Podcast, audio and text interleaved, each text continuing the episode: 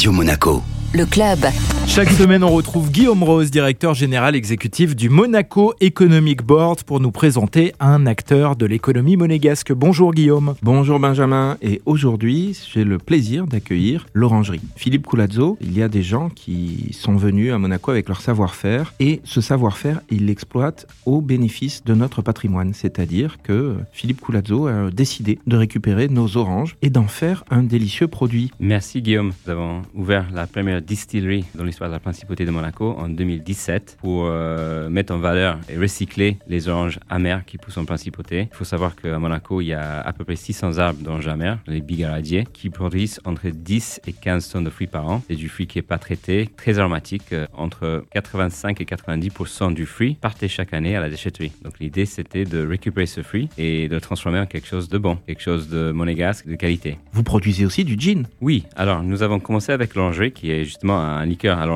avec un taux très bas en, sucre. Il n'y a pas de colorant, pas de produits chimiques, pas de stabilisant, donc c'est un produit complètement naturel. Ensuite, nous avons produit un deuxième liqueur, beaucoup plus insolite, mais qui tient encore surtout les monégasques. C'est la liqueur à la caroube. Le caroubier, c'est l'arbre national monégasque. C'est un produit euh, très original, mais euh, très gourmand. Pendant le confinement, j'ai distillé notre premier gin, fabriqué à partir de sept agrumes locales. Donc c'est un gin aux agrumes. Nous avons les oranges amères de Monaco, des oranges douces, des citron, citron vert, pamplemousse, cédra et bergamote. Et donc c'est un panier d'agrumes euh, qu'on trouve tout dans un radius de 20 km de Monaco. Alors, Philippe Coulazzo, vous êtes quelqu'un que les gens apprécient beaucoup en principauté. Et pourquoi? Ben, Principalement parce que vous avez un grand cœur. Alors, vous allez nous parler un petit peu de votre dernière initiative? Alors, il y a deux semaines, j'étais vraiment frappé par ce qui est en train de se passer en Ukraine. Donc, moi, j'ai une fille qui a 4 ans et je vois euh, les enfants qui sont en train de fuir de leur foyer. On parle de 10 millions de personnes qui sont en train de partir de leur, leur maison à cause de la guerre en Ukraine. Et je me suis dit, euh, c'est une, euh, une vraie misère. J'ai réfléchi à comment nous, dans notre petit, on pouvait aider ces gens qui sont en train de fuir euh, leur maison, donc les enfants et, les mères ukrainiennes. Quand on dit Ukraine, quand on dit aussi Russie, on pense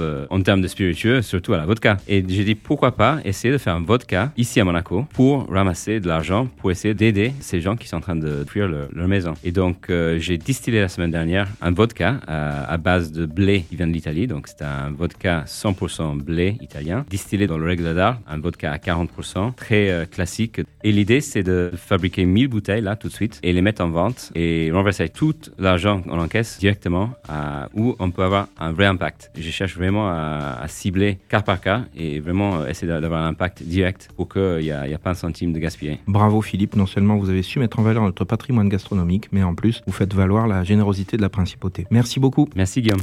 Le club Radio Monaco, avec le Monaco Economic Board, accélérateur de votre développement en principauté comme à l'international.